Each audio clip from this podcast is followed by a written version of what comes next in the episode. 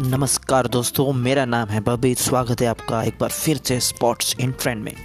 दोस्तों, आज हम बात करने वाले हैं किंग्स इलेवन पंजाब और राजस्थान रॉयल्स के बीच में खेला गया मैच। और उसके अंदर हुआ था एक खास विवाद। विवाद ये था कि जोस पटलर बॉलिंग एंड पर खड़े थे क्रीज में।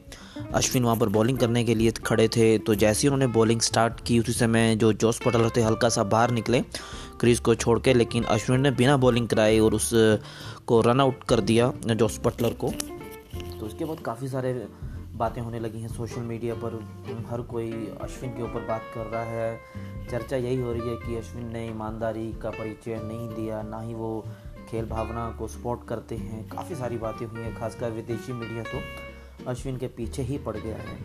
लेकिन दोस्तों, यहाँ पर एक बात सोचने वाली ये भी है कि जब ये रूल्स के अंदर है तो इसमें इतना हो हल्ला क्यों मचाया जा रहा है? दूसरी बात, अश्विन ने कुछ ज़बरदस्ती तो उसे रनआउट किया नहीं है, ना ही ज़बरदस्ती कुछ अपील की हमने एक नॉर्मल अपील की थी एम्पायर से कि ये आउट है या नॉट आउट है। तो अंपायर भी थर्ड अंपायर के पास गए वहाँ पे जो फ़ील्ड अंपायर थे।